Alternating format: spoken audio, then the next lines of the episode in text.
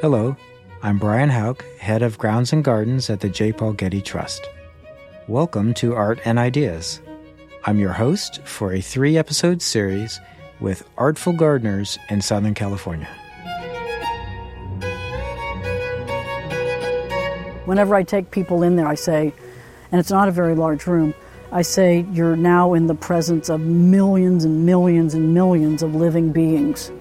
Fortunately, most of them are very small and most of them are very dormant. In this episode, I speak with Lucinda McDade, Executive Director of the California Botanic Garden.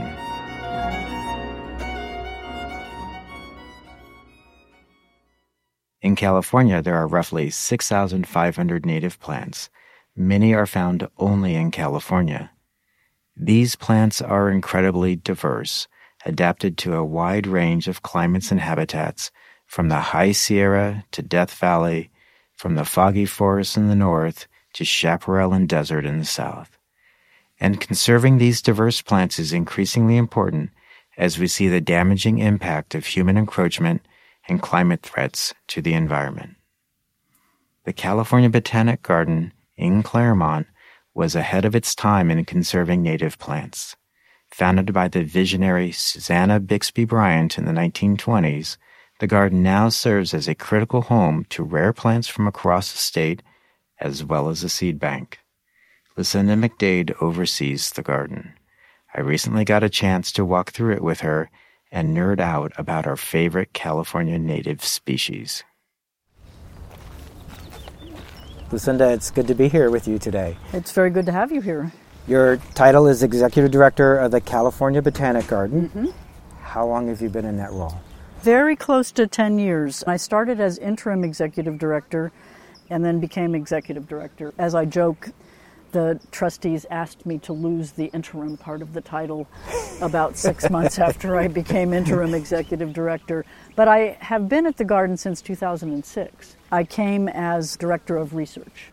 We just walked through the front entrance of California Botanic Garden. Can you tell us a little bit about what we've walked into? We call this the California Welcome Garden, and we redid it just a very short time ago. Interestingly enough, when we were summoning our courage to reopen after being closed completely for what, two months owing to COVID we realized that this part of our garden was the narrowest part, and it's the part that everybody walks through. Sure. We have an 86 acre, big funnel shaped area, right? And then this little skinny neck that we were putting everybody through. And so we widened it and we improved it and we replanted it. It had been planted to desert.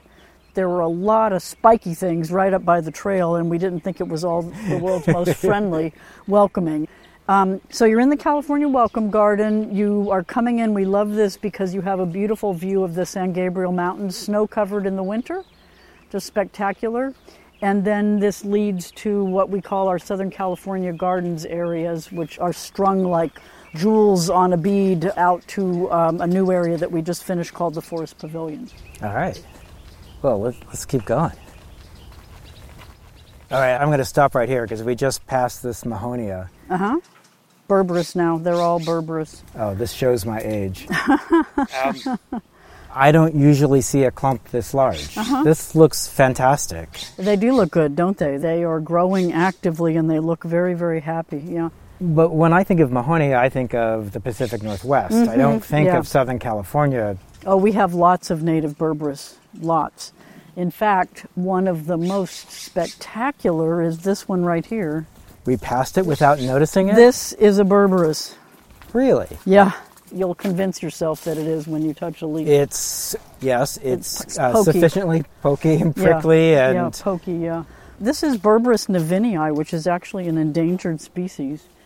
There's hardly any in the wild. When we had a project, one of our staff crawled all over Southern California looking for individuals of this thing that were reported to exist and found quite a few of them, but not, not really very many. Here at our garden, it plants itself, or rather, birds plant it because they're bird dispersed. It's interesting. I know this plant, but I've never seen mm-hmm. one mm-hmm. this large. They're huge. They are kind of obscenely large here. It's a little frightening. the California flora is absolutely amazing. because there's just a number of genera, like Berberis, that absolutely go crazy here and make bazillions, dozens and dozens of species. Manzanitas, there's what, 60 or 70 species of manzanita in California. I don't know how many Berberis there are, but there's quite a few. On the other hand, that plant right behind you, right there with that interpretive sign in front of it, mm-hmm. that's redshanks, yes. which is related to our uh, chamise. Mm-hmm. The genus of that is Adenostoma, and there's only two. Right. Two and in the whole state. Why, why didn't that thing go crazy? We have a lot of this in the Santa Monica Mountains mm-hmm. by the Getty Center. Yeah. And it's amazing. They're I mean, beautiful The, the shaggy red bark yeah. is fantastic. Yeah. And they have lasted through our fires. Just yeah. went right over it and then stump sprouted mm-hmm. right Yeah, they're it. fire adapted. There's two approaches to surviving fires when you're a plant like that. One is to stump sprout. Basically, the above ground parts get uh, burned, but then it comes right back. Great, because it's got a mature root system that's already in touch with all that it needs from the ground, or by seeds. So some disperse their seeds in association with fires and, and grow back from that. You said a technical word a little earlier, mm-hmm. genera. Uh oh, genera. Mm-hmm. All right. So for those folks who may be listening and, and not clue into that, we have genus and species to make the scientific name. Mm-hmm. So genera is plural from genus. Okay. Yeah. Don't say genuses. That causes the ears of scientists to uh, be very painful. I think I've done that at one point. Genera, it sounds so elegant. Oh, it's a bunny. We have a lot of bunnies. I'm also going to back up to say if I was going to start learning about mm-hmm. Southern California plants, mm-hmm. Most people might be aware of the USDA zones. Mm-hmm. I know we don't always use that in Southern California. In my understanding, the most popular sort of go to are the sunset zones. Mm-hmm. But what would you recommend to somebody if they were trying to learn about California yeah. zones? So in California, and, and this is even up to the Bay Area, um, it's not so much how far north you are, but how far inland you are. Uh-huh. We're only, what, 50 miles inland from the coast here? And still, our winters are much colder and our summers are much hotter than right by the coast. And that's the same if you go up to San Francisco and go 50 miles inland. The winters are much colder and the summers are much hotter. But San Francisco has a very moderate climate, right? And also elevation, of course, because we have a, a, a, wonderful state that's full of mountains. You know, the tool that we are recommending more and more to people for what they should plant in their area is called Calscape. It's a digital tool that is made available to us uh, by the California Native Plant Society. You can put in your zip code and it will sort of generate a list of suggested plants for you and a little bit more information, and you can uh, refine the list quite well. So, thank you for that. Yeah, you bet. Your name used to be the Rancho Santa Ana Botanic mm-hmm, Garden. Yeah. And you've changed your name to the California Botanic Garden. Can you tell me how that happened and why that happened? Absolutely. So, we were called Rancho Santa Ana because we were founded on the ranch of Susanna Bixby Bryant's family, which was in Orange County, but not in Santa Ana. It was near Yorba Linda. But we were there in Orange County near Yorba Linda until the late 40s. In the 40s, a couple of terrible things happened. One is that there was a horrible Santa Ana driven fire that burned a huge part of the garden and killed a lot of the plants. So that must have been devastating to deal with. Sure. And then Susanna died unexpectedly in, I think, 1947. She wasn't that old. She wasn't understood to be in poor health. She had taken a trip up to Santa Barbara and she never went home. And so all of a sudden, the founding sort of central organizing principle for the garden was gone. Mm-hmm. She had just, though, hired a person named Philip Munz who had been at Pomona College and who had gone back east to Cornell. She had hired him from Cornell to come out and be her first scientific director. She had basically been functioning more or less as scientific director, as director for the 25 years to that date. Munz is a famous name in Absolutely. the world of horticulture. So Munz had been at Pomona. He knew about the Claremont area. He knew that there was a consortium of academic institutions developing here and Munz was convinced that the garden would be better off here. I started with that part about the fire. To me, I can't imagine anything more daunting than moving this garden anywhere. You Oh, no. So how did they get the courage to do it? And I actually think that fire, given that they'd been through already that devastating fire and had to deal with that much of a recovery, you know, maybe it made them feel like, well, we did that, so we can probably do this. And so then for the next, um, until 2020, so for 70 years, we were Rancho Santa Ana Botanic Garden in Claremont. You all are Southern Californians. You are well aware that Santa Ana is a place. It's a real place. We are not there. We actually never were there. Also, how many Rancho Santa somethings are there in Southern California? We would get called Rancho Santa Anita, Rancho Santa Fe, Rancho San Antonio, you know, just on and on and on, all kinds of things.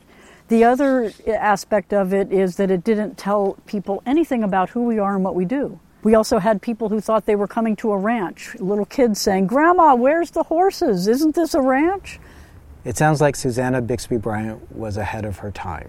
Absolutely. The woman was prescient. How did somebody realize in the late 20s that the native plants of California were under duress? You know, Correct. how did she know that? She was amazing. We need a few more of her still in today's world. We need world. a few more of her. Yeah, in 1934, she directed us to conserve the rarest and replenish their stock. It's really a, a remarkably prescient statement, I think. She was an amazingly determined woman.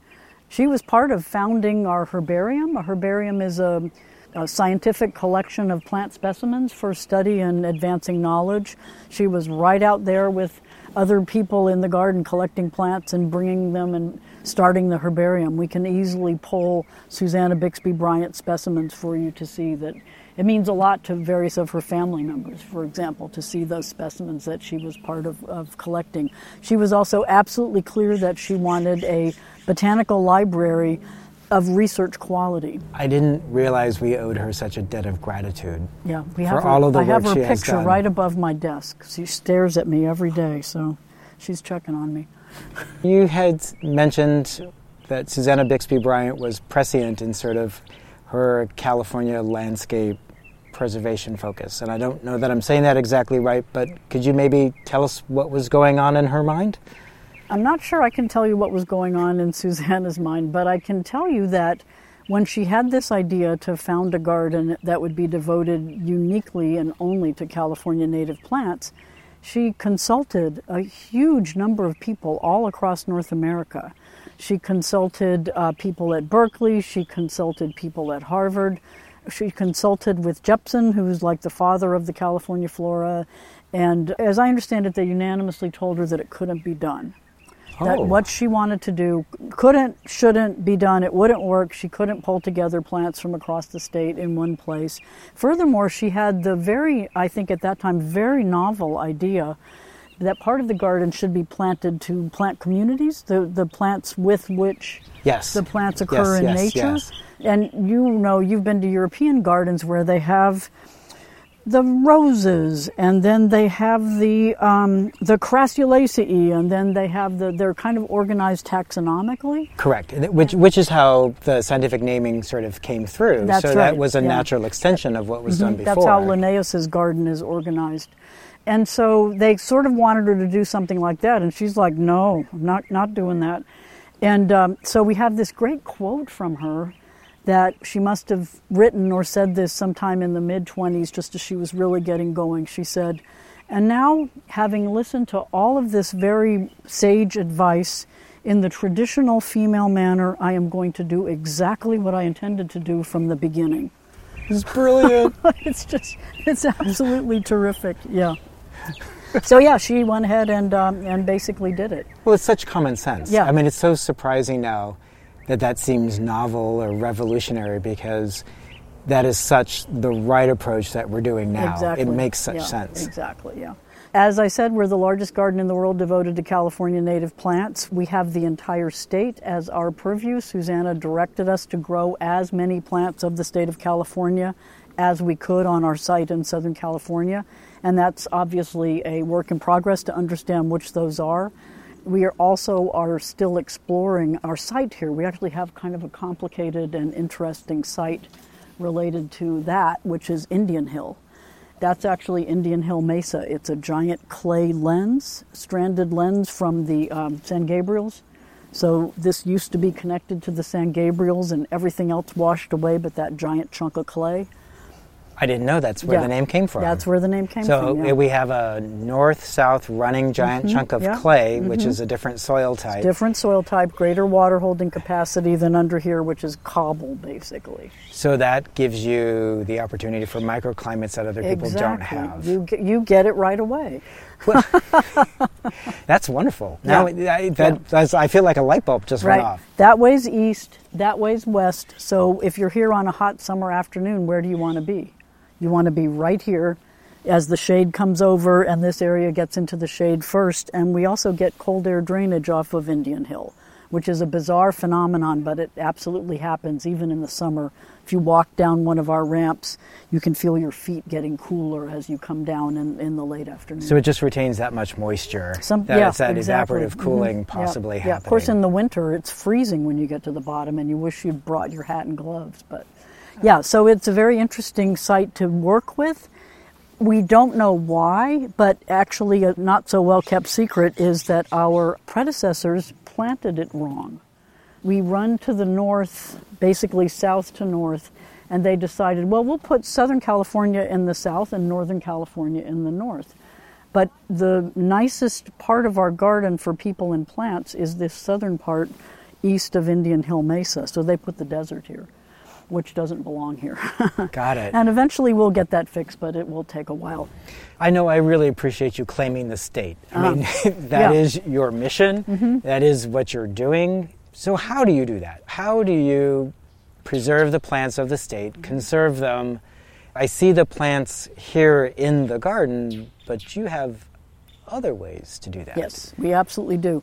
So, first of all, I want to make sure you're aware that you're in a, a garden that also happens to be a living collection. So, each one of these plants, except the weeds, as I say, was collected in the wild. We know where it came from, and we have a very detailed database that tracks it. And if we walk up to some of them and I get in the right corner of a shrub, we can find the tag.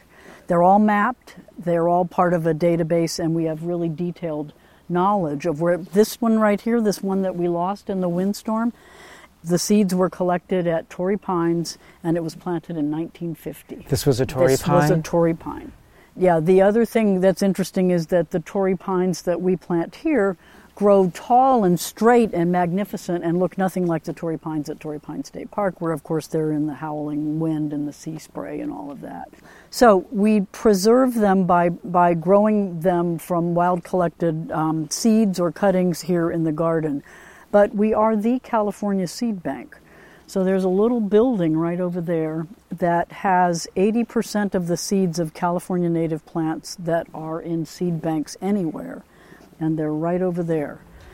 So the seeds are held to have a storage of them. Mm-hmm. And I'm assuming they're refrigerated somehow. frozen. They're frozen. Mm, Yeah. Just from my layman's perspective, you could unfreeze them and start them wherever you needed to in the future in a hospitable exactly. place. hmm That's right. Yeah.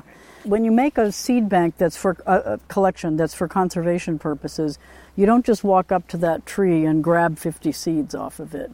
Instead, my joke or my, my metaphor to explain it to you is if we're going to preserve humans, you know, which of us do you want? And obviously, you don't want just one of us. You want a sample of humans because you want our genetic diversity and our adaptability to different climates and et cetera to be represented in your little capsule of humans that you're going to save. Same with plants. Um, we have every reason to think that plants in nature are genetically diverse. The one that's over there is different genetically from the one that's over there. And so you want to capture that genetic diversity. So we have teams, probably have a team out in the field right this minute making a conservation seed collection of something probably over in the desert because you know they have had such wonderful monsoonal rains this year that the deserts are working out great for us for late summer seed banking. And what they do is they survey an area. They say, okay, it looks like we're in this area and it's maybe, you know, um, 100 meters, so 300 feet by, you know, whatever. And the plants are pretty dense. And so what we're going to do is we're going to walk through it and stop every, you know, 10 paces and collect seeds off of that plant. And then you keep those seeds separate from the seeds of the next one that you collect. So it's extremely painstaking. We call it collecting along maternal lines because the plant that made those seeds is the mother of those seeds. So that's maternal line one. Your next one that you stop at as maternal line two, etc. So then you get back and you have to clean those seeds very carefully. Seeds in general have very strong dormancy mechanisms and they will freeze wonderfully and then emerge from the freezer and grow just fine. But if you put them in there with junk around them, like pulpy fruit or something, that stuff rots. And when it rots, it takes the seed with it, so it kills the seed. So you've got to clean, and so our people spend hours meticulously pulling the stuff away from the seeds. I'm imagining a, an army of volunteers doing this. We have quite a few volunteers. We also have interns we have seasonal people because it doesn't necessarily happen all year round. Sure. Um, the seed bank is wonderful. Whenever I take people in there, I say, and it's not a very large room, I say, you're now in the presence of millions and millions and millions of living beings. Fortunately, most of them are very small and most of them are very dormant. so they're just in their envelopes or their little plastic jars or whatever in their in their giant freezers, and they're just giant domestic freezers, um, minus twenty I'm gonna have to like reserve that image for moments of reflection because that's a little overpowering. Yeah, it is. Yeah, but I can you know you know take out one seed container and you look in there and see how many there are. You'll know that I'm right. Well, and they millions were all cleaned to put in there, so yeah. that's a that's a huge undertaking. It's a huge amount of work.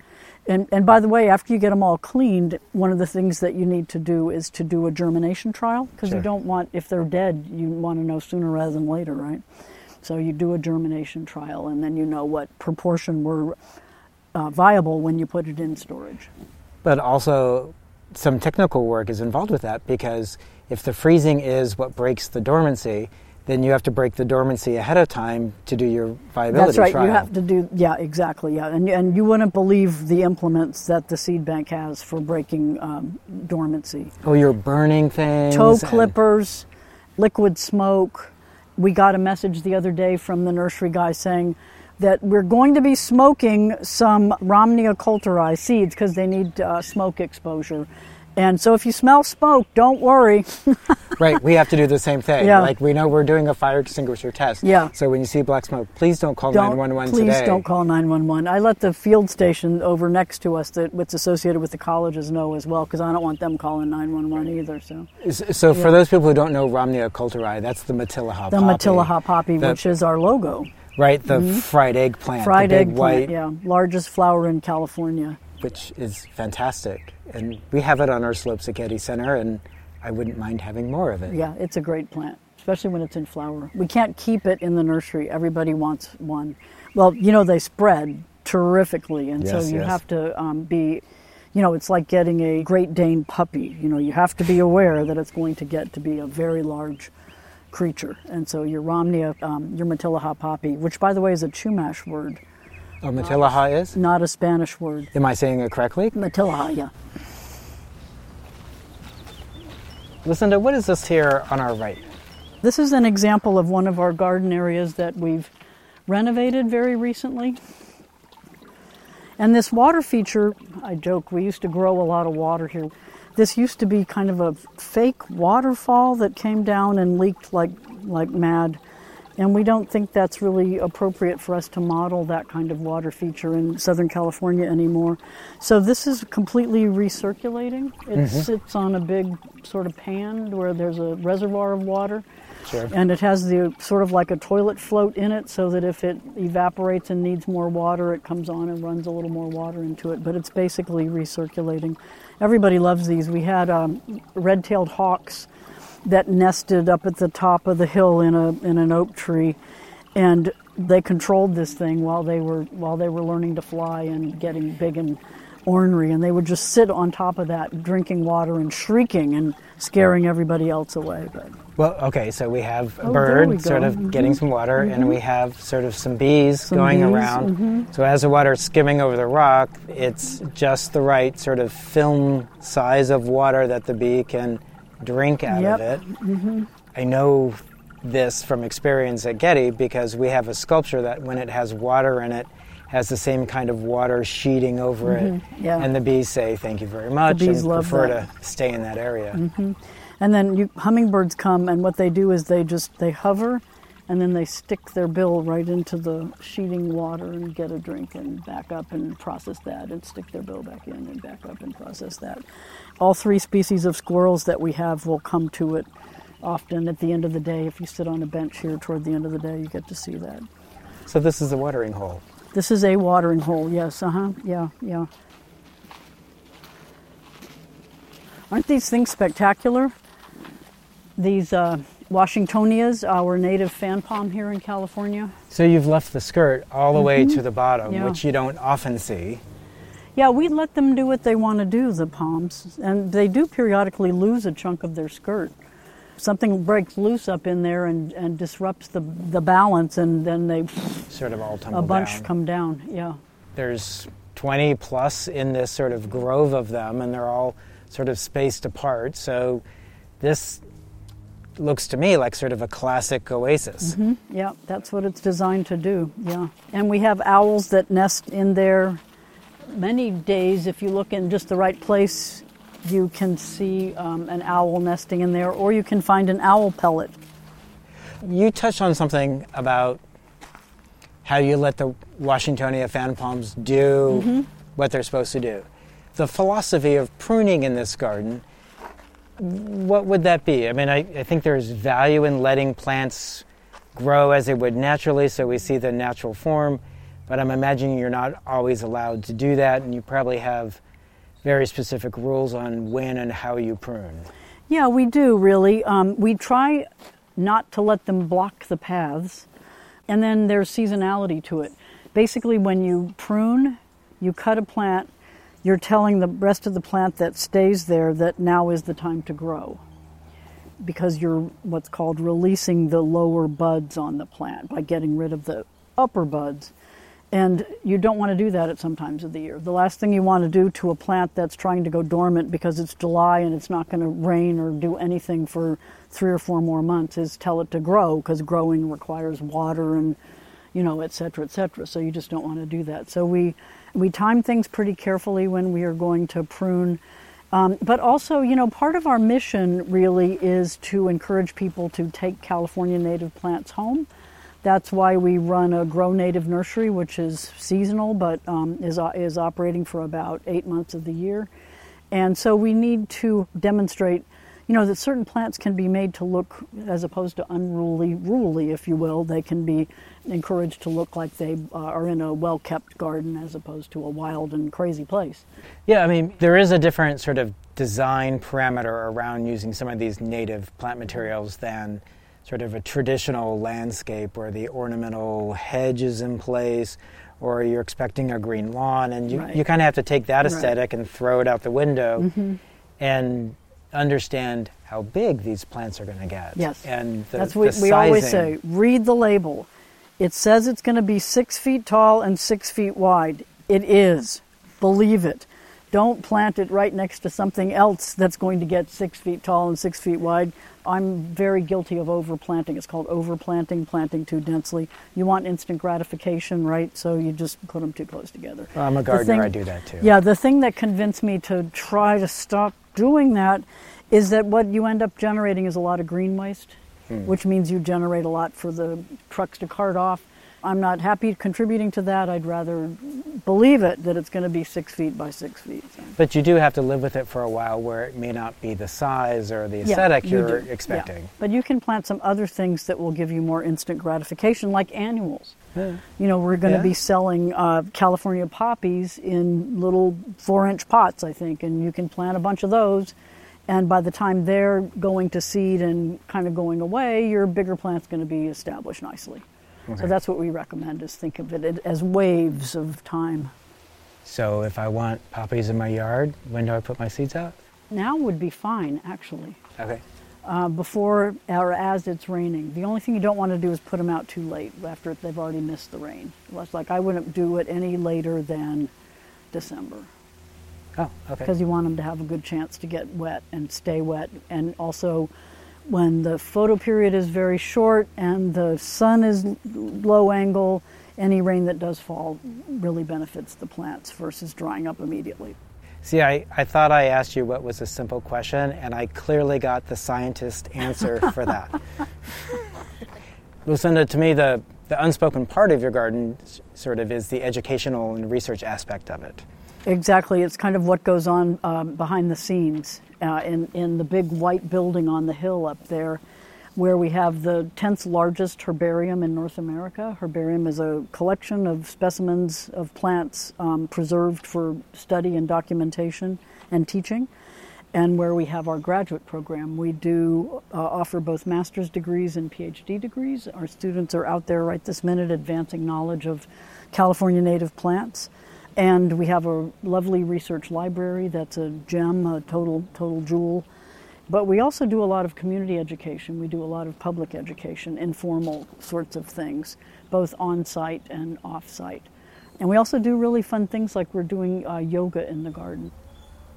Lucinda, thank you so much for your time today. It's been a true pleasure to learn more about the garden and to walk around with you today. You are very welcome. The pleasure has been all mine.